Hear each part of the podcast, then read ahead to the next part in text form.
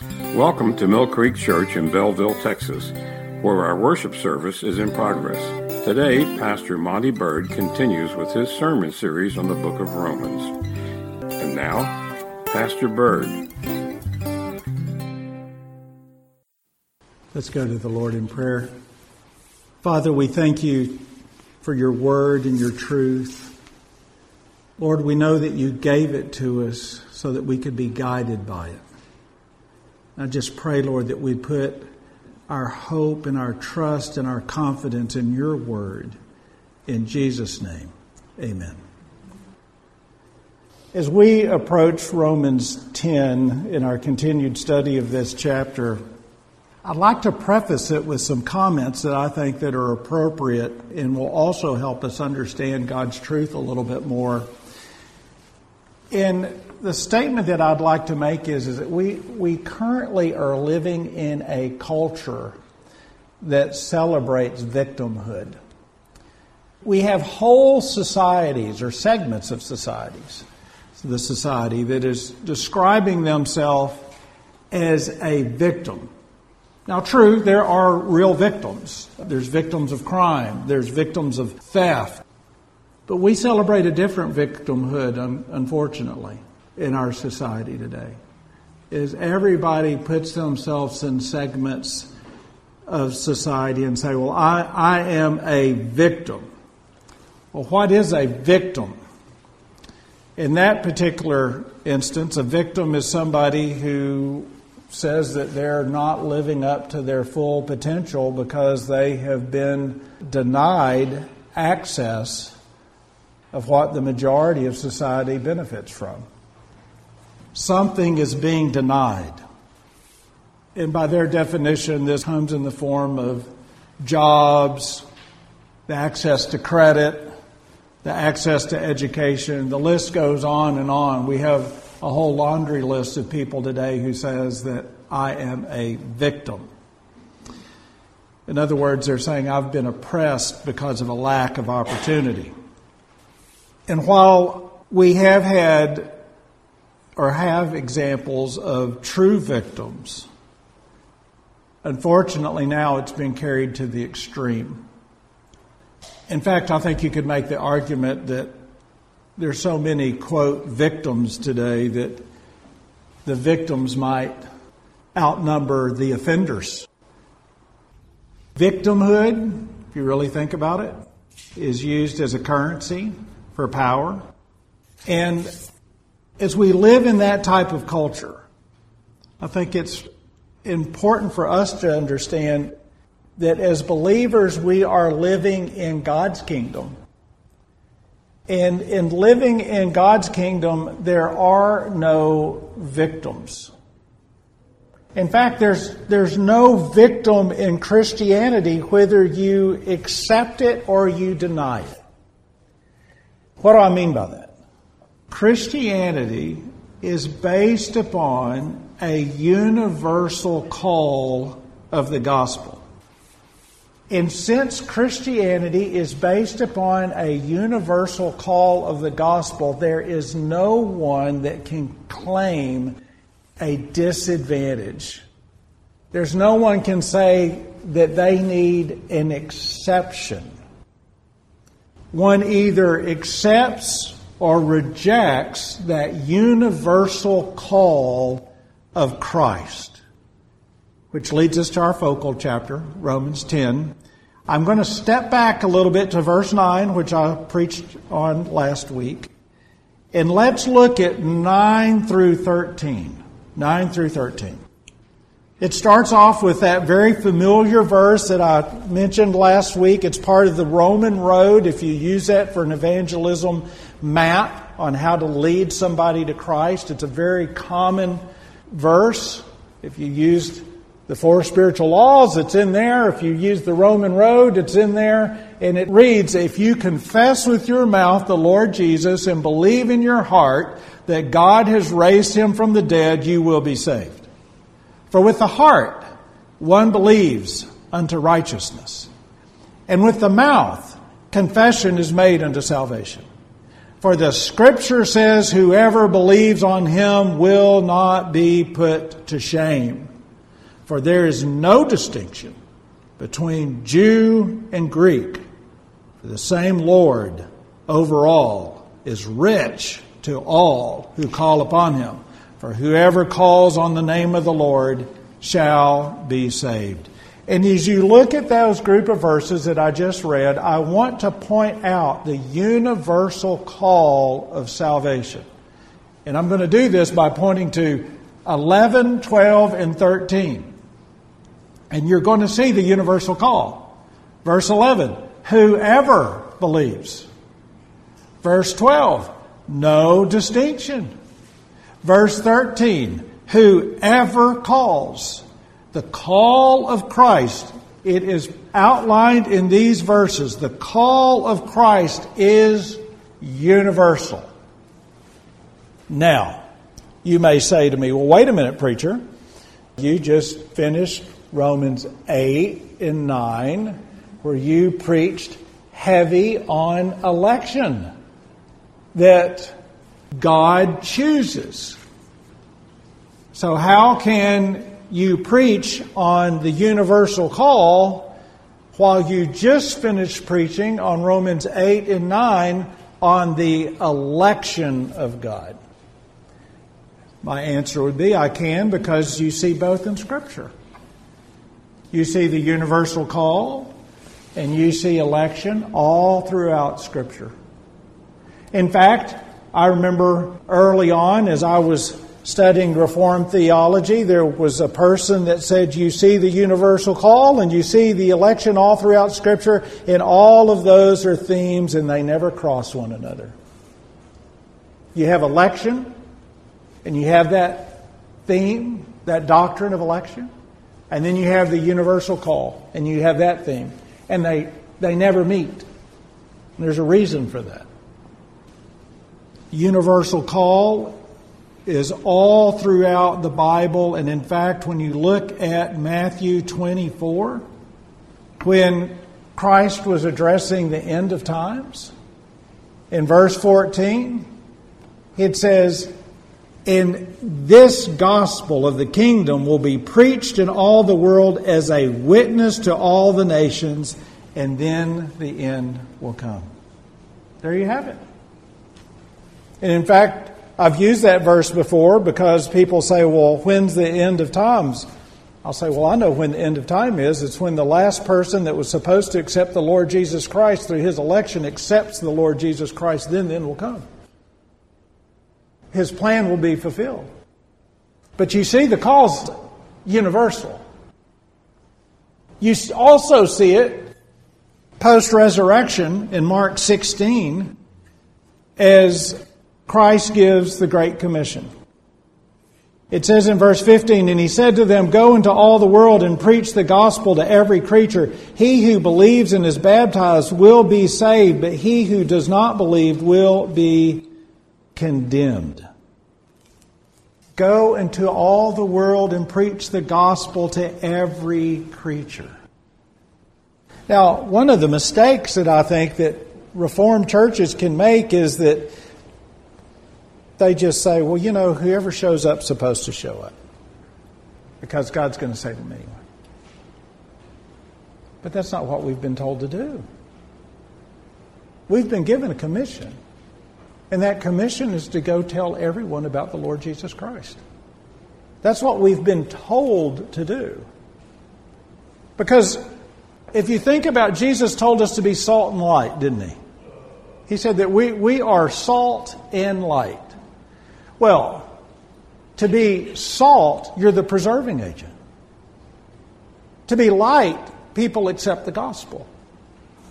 And whether people accept the gospel or not, you are at least salt. You are slowly preventing the decay of society by sharing the gospel of Jesus Christ. We're told to be universal. I've used this example so many times but I think it bears repeating in this circumstance. When I was a freshman and I went to college, I got assigned in my dorm room two of probably the worst people that you could be assigned to as roommates from a Christian standpoint. And I had made this stupid mistake that when I went to Baylor, it was going to be like church camp. It was just going to be wonderful. And, you know, everybody loves Jesus, and this is just going to be a great thing. I found out really quick that wasn't the case. And I had one horrible, horrible roommate. Needless to say, us three only stayed in the room till October. Six weeks. Didn't last too long. We were at polar opposites in our worldview. And I remember making the statement that David would never, ever come to a saving knowledge of the Lord Jesus Christ. This person was horrible. Horrible. Caused a girl to have a nervous breakdown where she had to leave school. He was not a nice person. Fast forward two years, we were sitting there at church. I look out, there's David. I said, Man, this got to be a girl. There's the only reason this guy's going to be at church because there's a girl. Got to be a girl. And as he walks up towards me, and of course, I still wasn't very friendly towards David for the bad experience that I had with him being a roommate. And as he comes up to me, he looks at me and he goes, Monty, I gave my life to the Lord Jesus Christ this summer. He said, I'm a Christian. You could have just pushed me over. And then for the following months, I witnessed David in church living a remarkably different life. The point is, we can't tell who's going to accept Jesus Christ, can we? We can't. That's why the call's got to be universal. We don't pick, do we? Would have anybody have picked the Apostle Paul pre Christianity? Absolutely not. He persecuted the church. God saves the unsavable, and that's why the call has to be universal. Because we don't know where the Spirit is going to act. Remember, I've been using the example of Jesus Christ describing salvation, and he goes, The wind blows where it wants to, so is the Spirit. We don't know. So we have to be universal in the call. This church should be universally calling those who do not know the Lord Jesus Christ. It's a universal call. It's to everybody. And as a quick caveat, someone might say, well, how about those tribes in remote lands? How about them? Is the call really universal? Does everybody get access? Well, look real quickly at Romans 1:18. It says, "For the wrath of God is revealed from heaven against all ungodliness and unrighteousness of man." Who suppress the truth in unrighteousness, because what may be known of God is manifest in them, for God has shown it to them. For since the creation of the world, his invisible attributes are clearly seen, being understood by the things that are made, even his eternal power and Godhead, so they are without excuse. It's a universal call. It's to everyone. No excuses. No one can say that they were hamstrung. No one can claim that they were disadvantaged. It's either accept or reject. He's either the cornerstone or he's the stumbling block. And as servants in his kingdom, we are to be about the universal call. I have a friend that describes churches that aren't mission minded as the holy huddle. And while that may hurt, may step on some toes, it can be true, can it? For we all come together, we all talk about how bad the world is, we all talk about the evilness of the world, but we don't do one thing about it in our evangelism. That's not how the church is designed. We're to be universally calling. And we're either salt or we're light. Because that's how God's designed the institution of the church is to have a universal call. Not only is this call universal, it's also without prejudice. Look at verse 12. For there is no distinction between Jew and Greek, for the Lord over all is rich to those who call upon him. For whoever calls on the name of the Lord shall be saved.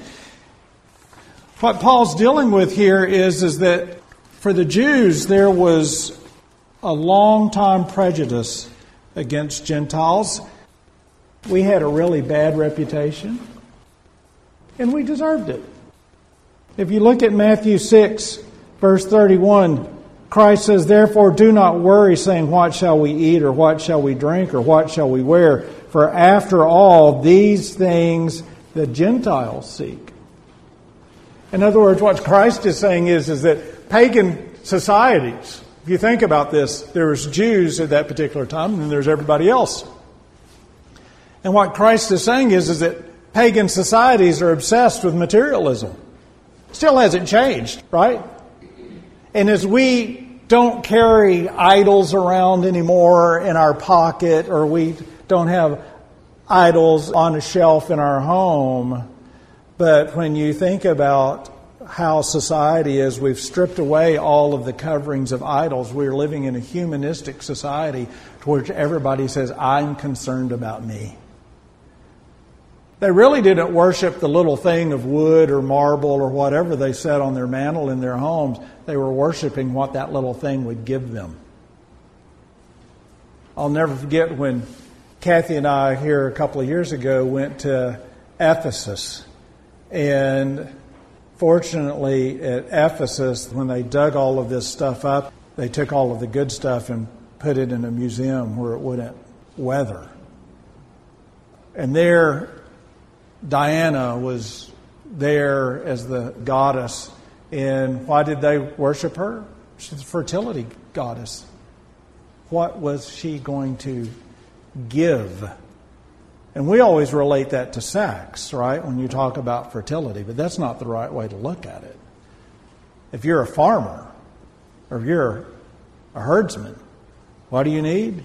You need fertility. They were worshiping her because they wanted wealth. Where did you get wealth? You got it from your crops. You got it from your cattle. You got it from your sheep. Whatever. And that's the world that we live in today. We live in a materialistic society. That's what we're known for. That's why Christ said, For after all, these things the Gentiles seek. You see that view again in Acts chapter 10 verse 44 through 45, it says, While Peter was still speaking these words, the Holy Spirit fell upon those who heard the word, and those of the circumcision who believed were astonished as many came with Peter because the gift of the Holy Spirit had been poured out on the Gentiles only. So they were looking at the Gentiles that were accepting Christ as their Lord and Savior, and they're going, Wow, how can that happen? we were known as being materialistic people, and if we were honest about the society that we live in today, it still applies. That our society is consumed with self. We're consumed with self fulfillment. And what Paul is saying here to the Romans, he goes, There's no difference. The gospel's available to all, there's no prejudice. Sometimes people will say, well, you know, preacher, when I get my life right, I'll go to church. That's backwards, right? That's backwards. You get your life right by being in church and by worshiping with the saints and by reading His Word and by praying and by allowing the Holy Spirit to work through you. That's how you get your life right. Getting your life right and then coming to church, that's just backwards. There's no distinction. There's a universal call. There's no prejudice. We're not looking at people and saying, well, when you get to the appropriate level of morality, then come to church. You want to see God move? Drop that prejudice. Drop that prejudice. To call people who you can be, have a universal call where you, they may not look like you, act like you, live in the society or worship or live with a friend group that you have, invite them. Invite them. I'll never forget as a kid, we used to have testimony time in, in our church where people would come to uh, knowledge of Christ and people would stand up and give their testimony. Man, I'll never forget this guy stood up and he did not look like the rest of the church. And he gave this incredible testimony. I still remember it. He gave this testimony about how God had changed it. Then I sat there, and as a young person, it made an impression on me because then I visibly saw the changes that he was making in his life. How, how he was migrating from his old life. He was losing his old friends and he was gaining new friends. He was losing the lost, he was gaining the saved. He was in the fellowship of the saints. Because of the power of God working in his life. You want to see the power of God just lose the prejudice of judging people to say, well, it's not their time. Says who? Says who? The call of Christ is universal. It, it does not have a prejudice tint. In fact, in that prejudice view, Paul wrote the Ephesians in talking about the difference between the Jews and the Gentiles. In Ephesians 2, verse 14, it says, For he himself is our peace, who has made both one and has broken down the middle wall of separation, having abolished in his flesh the enmity, that is, the law of the commandments contained in ordinances, so as to create in himself one new man from the two, thus making peace that we might reconcile them both to God in one body through the cross, therefore putting to death the enmity. What he's saying is, is that whether you're Jew or Greek, you come together, the commonality is Jesus Christ. And that's the sign of a healthy church. Is when we come together, our experience isn't that we went to a certain school or we go into certain circles or whatever our background. The beauty of the church is that regardless of education, regardless of financial status, regardless of age, we all come together and we worship one thing, and that is the Lord Jesus Christ. It is a healthy church. It is a sign that you and I, our belief together, is on the Lord Jesus Christ. It's our commonality. And of that, He is rich to all. Lastly, there's no shame. There's no shame. What do I mean by that? If you look back at our focal passage, it says, For the scripture says, whoever believes on him will not be put to shame will not be put to shame. Verse 13, he goes on and says, Whoever calls on the name of the Lord will be saved. What's that in reference to? It's in reference to the end of times. Picture this. Tomorrow Christ comes back. Tomorrow Christ comes back. Could happen, right? Could happen. Feels like it's getting closer every single day as we look at the evil of the world in which we currently live. Just as I mentioned, there's always two groups in the Bible sheep and goats, wheat and tares, believers, unbelievers. And there's going to be two groups as we see the Lord Jesus Christ. And when you look at Revelation 1, verse 7, it says, Behold, he is coming with clouds, and every eye will see him, even they who pierced him, and the tribes of the earth will mourn because of him. Even so, amen. Every single eye is going to see the Lord Jesus Christ in his return. And the earth is going to mourn Well, why are they going to mourn? Well, if you look at Revelation 2012, it says, And I saw the dead, small and great, standing before God, and books were opened, and another book was opened, which is the book of life, and the dead were judged according to their works by the things which were written in the books.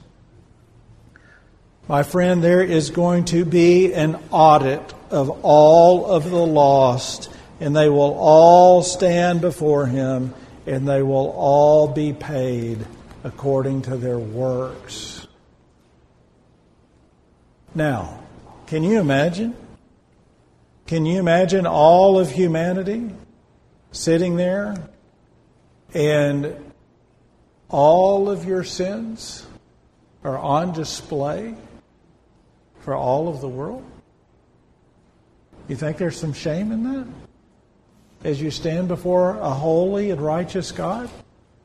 As you look at his beauty, as you look at the as you look at God's kingdom, as you look at the power of God and all of the things that you have done as a lost person are paraded out. And you're judged by a righteous and holy God. There's shame in that. Not so for the believer. Not so. Why? Because he took our shame, didn't he? He took our shame. He took our sin. That's not going to happen if you're a believer in the Lord Jesus Christ. And what it says here in Romans in our focal passages is as believers, there is no shame. As we put our faith in Christ, there is no shame. We're not going to be in the corner, hiding. We're going to be at His feet, praising Him. We're going to be transformed. We're going to be in our righteous state. We're going to be perfected. There's no worry in heaven. It says that He wipes away all of the tears. He wipes away all of the sorrow. There's no pain. There's no death. We worship Him. But for those that don't, they're going to stand before a holy and righteous God and they're going to have to give an account. But my friends, let me close with this. That universal call you can also see in Revelation 22, verse 16. The words of Jesus. He says, I, Jesus, have sent my angel to testify to you these things in the churches. I am the root and the offspring of David, the bright and morning star, and the Spirit and the bride say, Come. And let him who hears say, Come. And let him who thirsts come. Whoever desires, let him take the water of life freely. What is that? That's the universal call of Christ by himself. It should be our call as believers so that the lost world will know that they can have life because the Lord Jesus Christ says, Come. Join me in prayer, please. Father, we just thank you so much that in spite of ourselves, you've given us life. And I just pray if there's someone listening this morning that they've not given their life to you, I pray, Lord, that they'd accept this universal call of salvation. I pray, Lord, that they would repent of their sins and that they would turn to you and cling to you and your teachings and your truth, that they'd recognize Christ as Savior and Lord. I pray, Lord, that this church, that we might stand convicted to proclaim our truth to our neighborhood, to our city, to our world. That we would be convicted about the Great Commission. I pray, Lord, that we'd be known as a faithful witness. In Jesus' name, amen.